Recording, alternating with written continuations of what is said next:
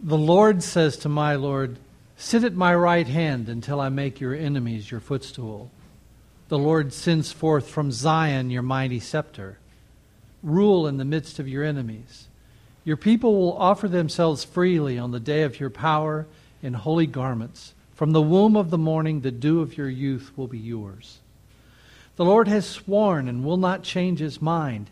You are a priest forever after the order of Melchizedek. The Lord is at your right hand. He will shatter kings on the day of his wrath. He will execute judgment among the nations, filling them with corpses. He will shatter chiefs over the wide earth. He will drink from the brook by the way, therefore he will lift up his head. Brothers, I may say to you with confidence about the patriarch David that he both died and was buried, and his tomb is with us to this day. Being therefore a prophet, and knowing that God had sworn with an oath to him that he would set one of his descendants on the throne, he foresaw and spoke about the resurrection of Christ, that he was not abandoned to Hades, nor did his flesh see corruption. This Jesus God raised up, and of that we are all witnesses. Being therefore exalted at the right hand of God, and having received from the Father the promise of the Holy Spirit, he has poured out this that you yourselves are seeing and hearing.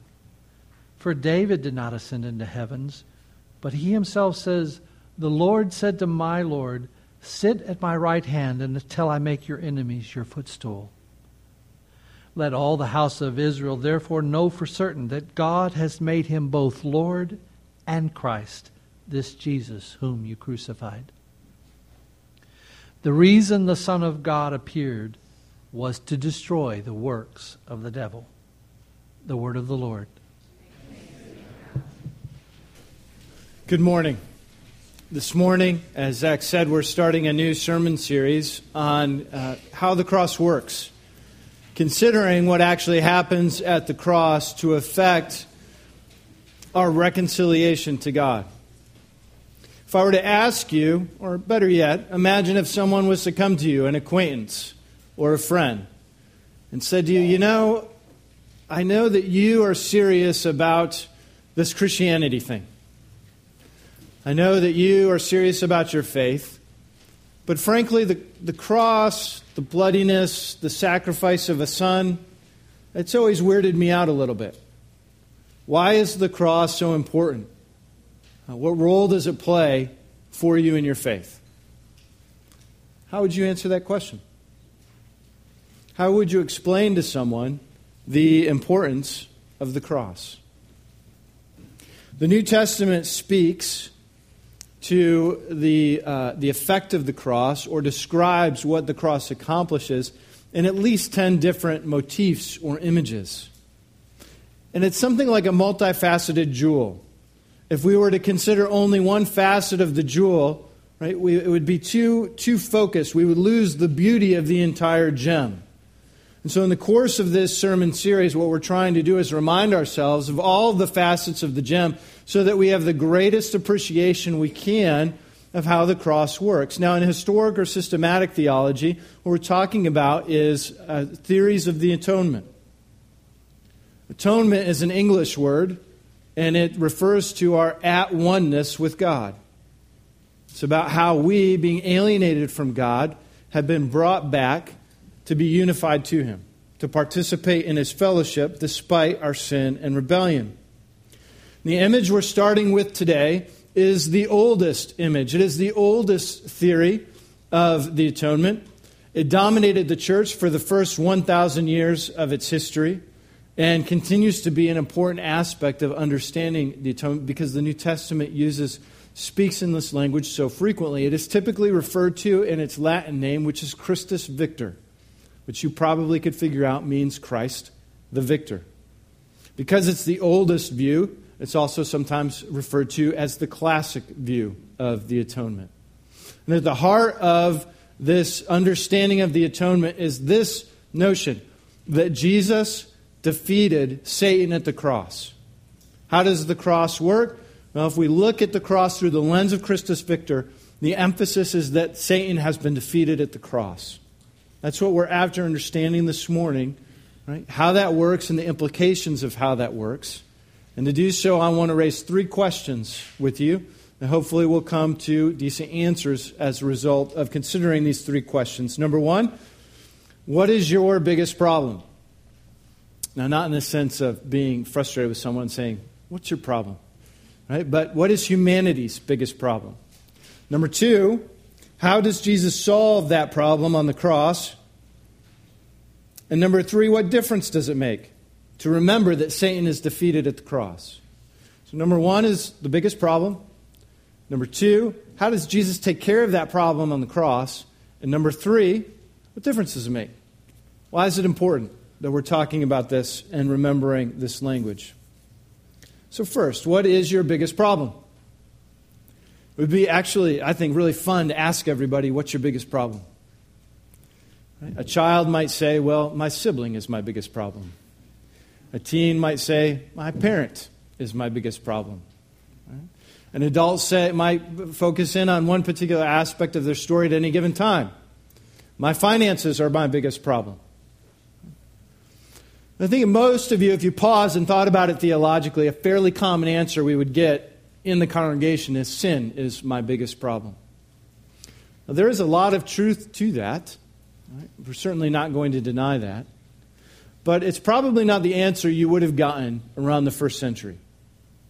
If you ask God's people what their biggest problem was, right, at the time that Jesus is arriving on the scene, you would probably hear something like, well, there are spiritual forces that are arrayed against God's people.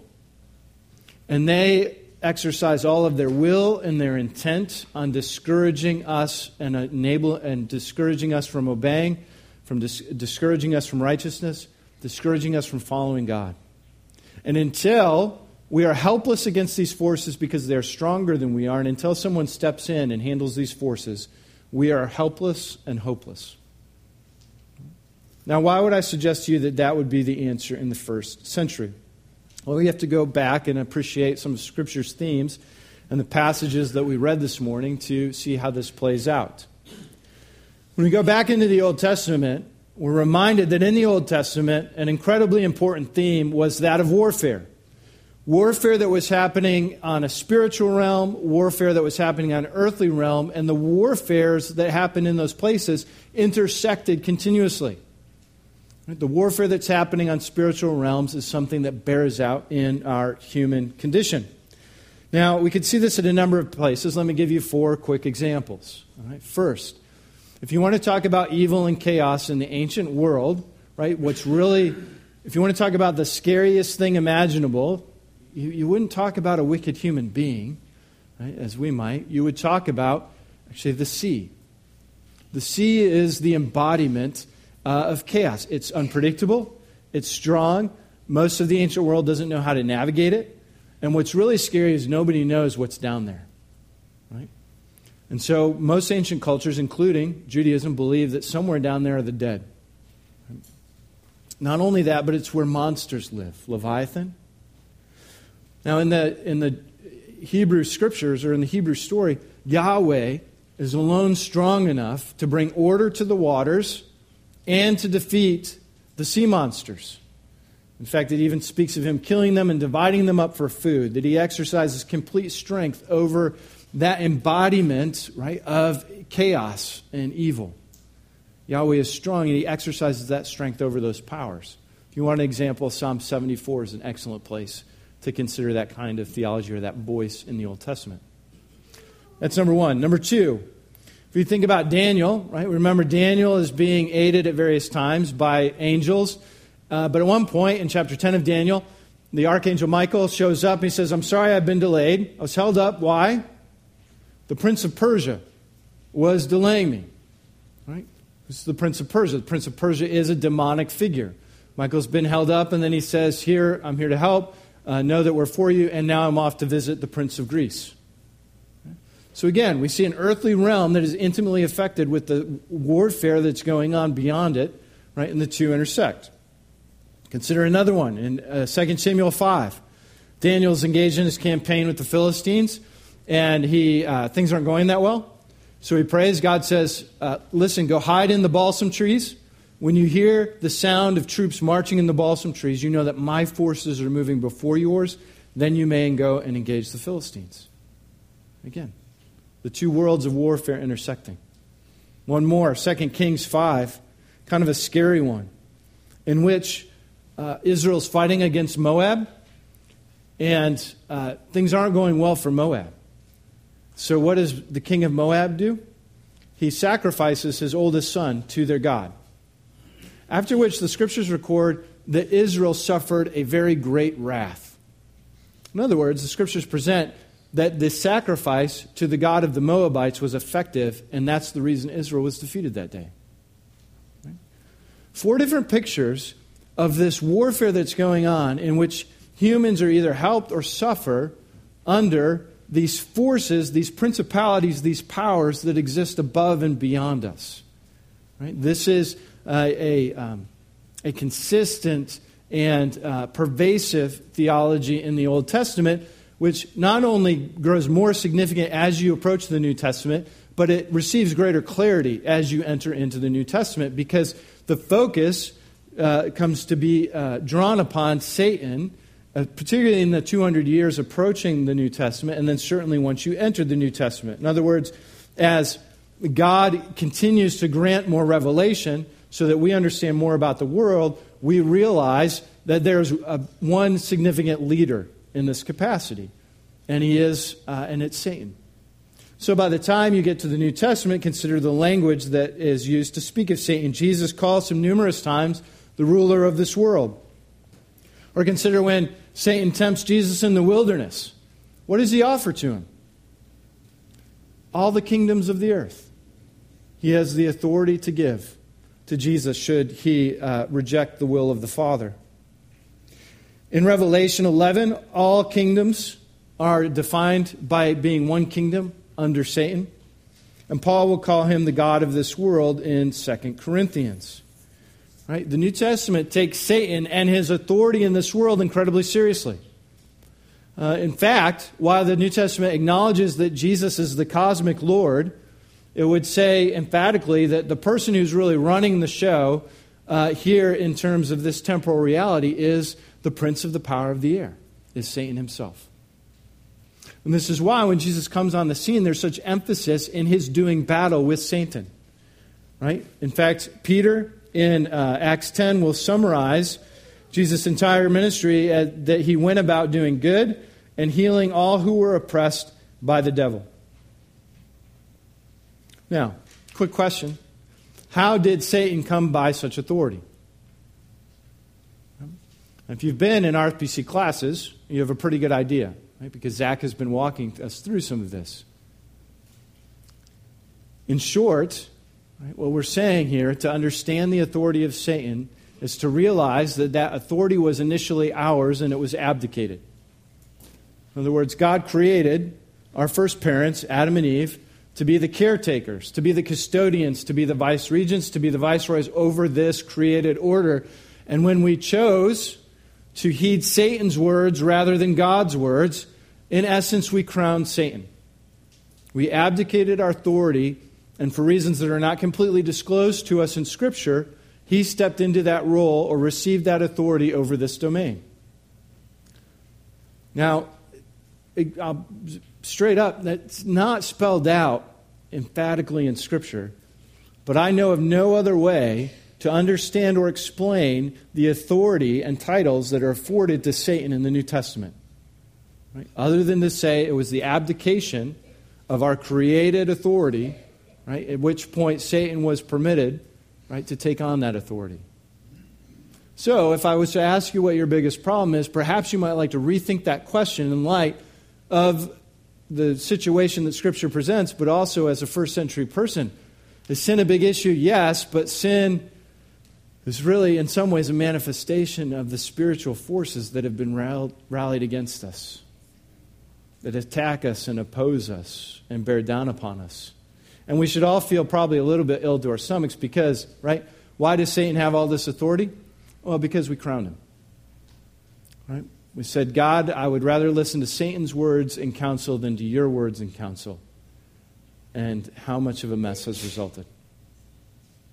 Well, if we've got a very big problem, right, we need a very big solution. And this leads us to our second question How does Jesus solve this problem of Satan and the principalities and the powers at the cross? Well, in John chapter 12, Jesus will say, Now is the judgment of this world. Now will the ruler of this world be cast out. In 1 John uh, 3 8b, which we read this morning, John says that it was uh, Jesus' ministry to destroy the works of the devil. And as we read uh, Acts 2, which is the first sermon of Scripture, right, the first sermon of the, resur- the community informed by the resurrection, Peter is explaining to those gathered at Pentecost that Jesus has indeed defeated Satan. How is he doing that? He's quoting Psalm 110. Now, Psalm 110 is an incredibly important psalm within Judaism, and it is, depending on how you count, uh, it is probably the most quoted psalm in the New Testament. Why was Psalm 110 so important? Because it paints a picture of someone who is going to come that is both king and priest. And it's a king of such exceptional quality that he's superior to David. And his priesthood is never going to diminish, it's never going to fade. And so in Judaism, they say, well, who is this person going to be? And ultimately, you have a messianic theology develop as they look forward to who the fulfillment may be. And Peter stands up at Pentecost and says, yes, this person we crucified, that was him. He fulfilled Psalm 110. But for Peter to say, all of his enemies have been made a footstool under his feet, any person standing at Pentecost would have said, oh, if Psalm 110 has been fulfilled by Jesus, that means that Satan has been defeated and is now under Jesus' feet as his footstool. Right? If the kingdom of God has come, the kingdom of Satan has been overthrown. This is why uh, this is what Peter is communicating as he preaches uh, the first sermon in uh, the book of Acts. We see that there is a, a, a cosmic victory. You know, as we're approaching this notion of what Jesus is doing, uh, particularly through the lens of Christus Victor. One helpful image comes from Luke, where Jesus tells a parable that, uh, you know, as, as long as the strong man is over the house, his goods, his possessions are safe. But when someone stronger comes in and binds up the strong man, then the house may be plundered. Right? That is Christus Victor. Jesus is saying, I have come and I am binding the strong man, and it's time for his house to be plundered, by which he means you will be rescued. I've come to liberate, I've come to be a ransom for many that you uh, might be rescued. But we still might say, okay, I understand all of that. Uh, but what really is uh, the meaning or the implication? So, so what? Jesus defeated Satan, great. What are the implications if that is true? Right? Let's make sure as we, we enter the answer to this last question right, what difference does understanding this make? That we're all on the same page in understanding Christus Victor. It is the notion that at creation, we were created as the king and queen of creation, or our first parents were. They abdicated that authority, and Satan received dominion over this world. That dominion continued as God slowly and gradually worked his plan throughout redemptive history until Jesus arrives on the scene, and the principalities and the powers don't necessarily really understand what Jesus is doing on the scene. But God has entered Satan's realm, and so Satan can do with Jesus what he wishes. And as he slays him, he doesn't realize that he has foolishly played into the hands of, of God's divine plan. Right? This is perhaps why Paul says that in the cross of Christ, he has made the powers a laughing stock because they have so foolishly cooperated in the redemption of, hum- of humanity. Okay? Now, boys and girls, you probably understand Christus Victor better than many of the adults here, uh, particularly if you've spent any time in Narnia. And what do I mean? For C.S. Lewis, Christus Victor was the, uh, was the greatest lens by which to understand the atonement. And so, what happens? Uh, the four children go to Narnia, and one, Edmund, becomes a traitor. He betrays his brother and his sisters to the White Witch. What's the law of Narnia? That when you become a traitor, you belong to the White Witch. You are her property. Well, Aslan comes, and what, how is Edmund to be rescued? Aslan trades his life for Edmund's. And by uh, dying in Edmund's place, not only releases Edmund from the captivity or powers of the White Witch, but does what? Fulfills a deeper law. Fulfills a deeper magic of, the, of which the White Witch was not aware and is surprised by. And as a result, her entire power and rule is undone. Right? She has cooperated, unbeknownst to herself, in the end of her reign. And that's a beautiful uh, parable, beautiful picture, right, of what is Christus Victor. But still, we have raised the question if we understand this, what are the differences? Well, I will give you three. Number one, part of the beauty of understanding Christus Victor is understanding how profoundly loved we are.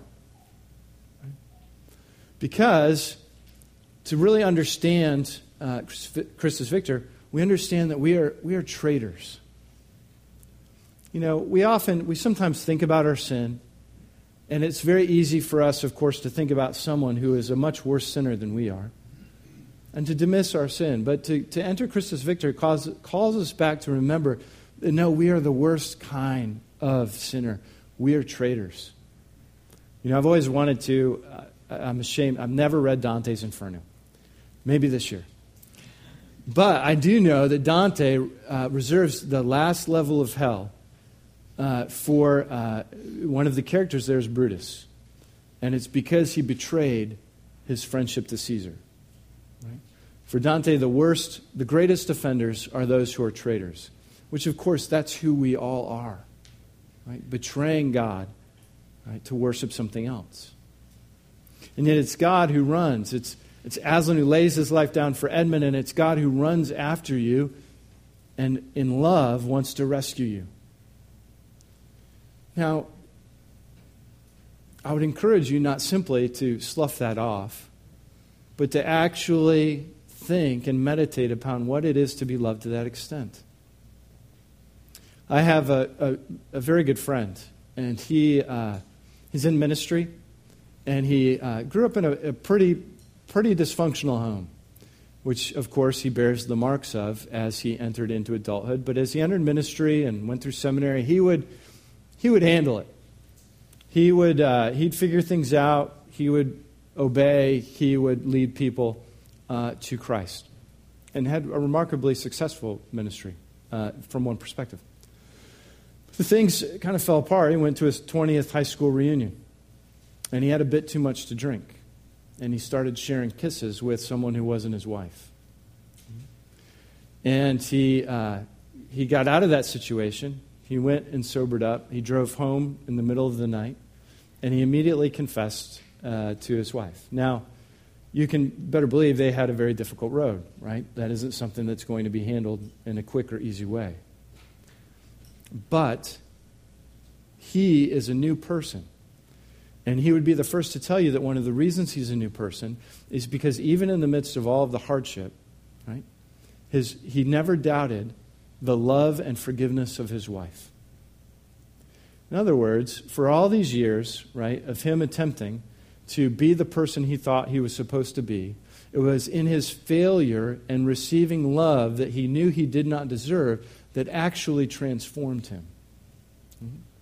And that is what you need to hear, particularly if you are relating to God and saying, Well, yes, I know God loves me, right? But I'm just going to go and make sure that I do what I'm supposed to do. And then really, I think that He owes me. And ultimately, if you go down that road, you realize that you can't possibly do that. You can't manufacture obedience. Let's learn from the children's lesson, right? That you can't not sin. And it's because all kinds of forces are rallied against you in your attempt not to sin. What transforms your heart in the midst of that? It's the love of the one who would be victorious in his death. Number two, run to the victorious one. Right? And I already alluded to it a little bit. But remember what we're confessing in Christus Victor. We were helpless and hopeless, and Jesus had to be the one who won the day for us. We confess that by faith, and then we run and try to be our own hero every day. Instead, right, he invites you, he's, he's labored on your behalf because he loves you, and he wants you to run to him and to say, Jesus, I cannot possibly be victorious in this. Would you please be victorious on my behalf? Would you help me to find myself in you rather than trying to stage some victory or some win on my own accord? And number three, we realize that Christus Victor helps us to remember the cosmic nature of salvation and not just its individual nature. Now, some of you are probably a little, when are we going to talk about penal substitution? All right, we'll get there. We'll get there. Right? And we're not saying that sin isn't a big deal, and we're not saying that atonement um, and payment of sin and uh, expiation, propitiation, if you know what those are, we'll, we're going to talk about all that, right? But I want you to, to think if you can't, if you pitch your tent, right, in the land of penal substitution and you neglect Christus Victor, then you, you enter this world in which salvation is almost entirely individualistic, right? Your biggest problem is what? Your sin. Jesus has come and paid for your sin. It's all handled. So you try not to sin, but basically you're just waiting for things to be wrapped up. Right? You're kind of like, uh, you know, to borrow uh, Zach's analogy from David. Imagine David defeating Goliath and the Israelites just standing there. Right? After David defeats Goliath, the Israelites charge the Philistines. Right? They believe it's a symbol that they have won and will be led in victory. But if we don't remember Christus Victor and the cosmic nature of this, we act like people who have received a ticket to something are just waiting for the ride. Right? Like being in an amusement park. You're standing in line. You've got your ticket. It's guaranteed. At some point, the ride's going to commence and you're going to go to glory. And in the meantime, you have to figure out how to occupy your time because you're bored. And so you look at your phone or you watch other people or you play a game, right? And isn't that how we go through life so often? And that we think, well, my salvation is secure. The ride happens sometime in the future. What am I going to do in the meantime?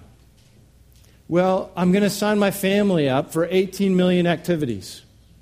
Right?